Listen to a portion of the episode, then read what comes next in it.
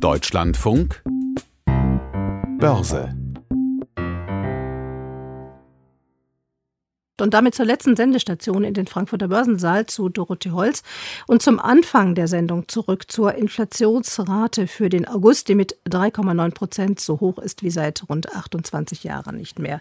Seit der Notenbankchef der FED, der amerikanischen Notenbank, in der vergangenen Woche erklärt hat, dass er es nicht überaus eilig hat mit dem Ausstieg aus der lockeren Geldpolitik, sind die Aktienmärkte beim Thema Inflation nicht mehr ganz so sensibel. Aber Dorothee Holz, dieser doch deutliche Preisauftrieb, wie haben Sie den aufgenommen? Aufgenommen. Naja, dass die Verbraucherpreise nicht zurückkommen, sondern weiter steigen, ist ja keine Überraschung für Händler. Das hat man erwartet, konnte man ja auch an Frühindikatoren wie den Erzeugerpreisen ablesen. Und wie Sie gesagt haben, da die Notenbanken weiter an ihrem Mantra festhalten, dass die Preissteigerungen nur vorübergehend seien, halten Anleger die Füße noch still. Der DAX liegt kurz vor Schluss 0,2 Prozent zu auf 15.887 Punkte, sobald das Statistische Bundesamt aber die allseits erwartete 5-Prozent-Marke verkündet, dürfte es hier etwas turbulenter zugehen.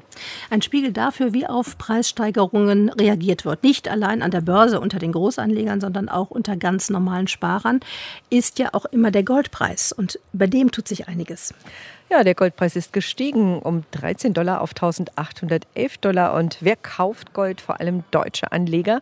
Mehr als 90 Tonnen waren es im ersten Halbjahr in Form von Barren oder Münzen. Nur die Chinesen sind noch begeisterter vom gelben Metall. Die Bundesbürger besitzen inzwischen 9000 Tonnen Gold, fast dreimal so viel wie die Bundesbank. Da kann man schon von einem Goldrausch sprechen. Gehen wir zurück zu den Aktien. Trotzdem im DAX lohnt ein Blick auf den weltgrößten Rückversicherer, die Münchner Rück, Munich Re. Die Stürme in den USA, die schlagen sich da nieder. Ja, die drücken die Aktien der Münchner Rück auf den letzten Platz im DAX mit einem Abschlag von 1,5 Prozent. Branchenexperten rechnen nämlich mit hohen Schäden. Erste Schätzungen gibt es für den Konkurrenten Swiss Re. Da können es mehrere hundert Millionen Dollar sein. Andere DAX-Werte oder auch Nebenwerte, die Ihnen auffielen?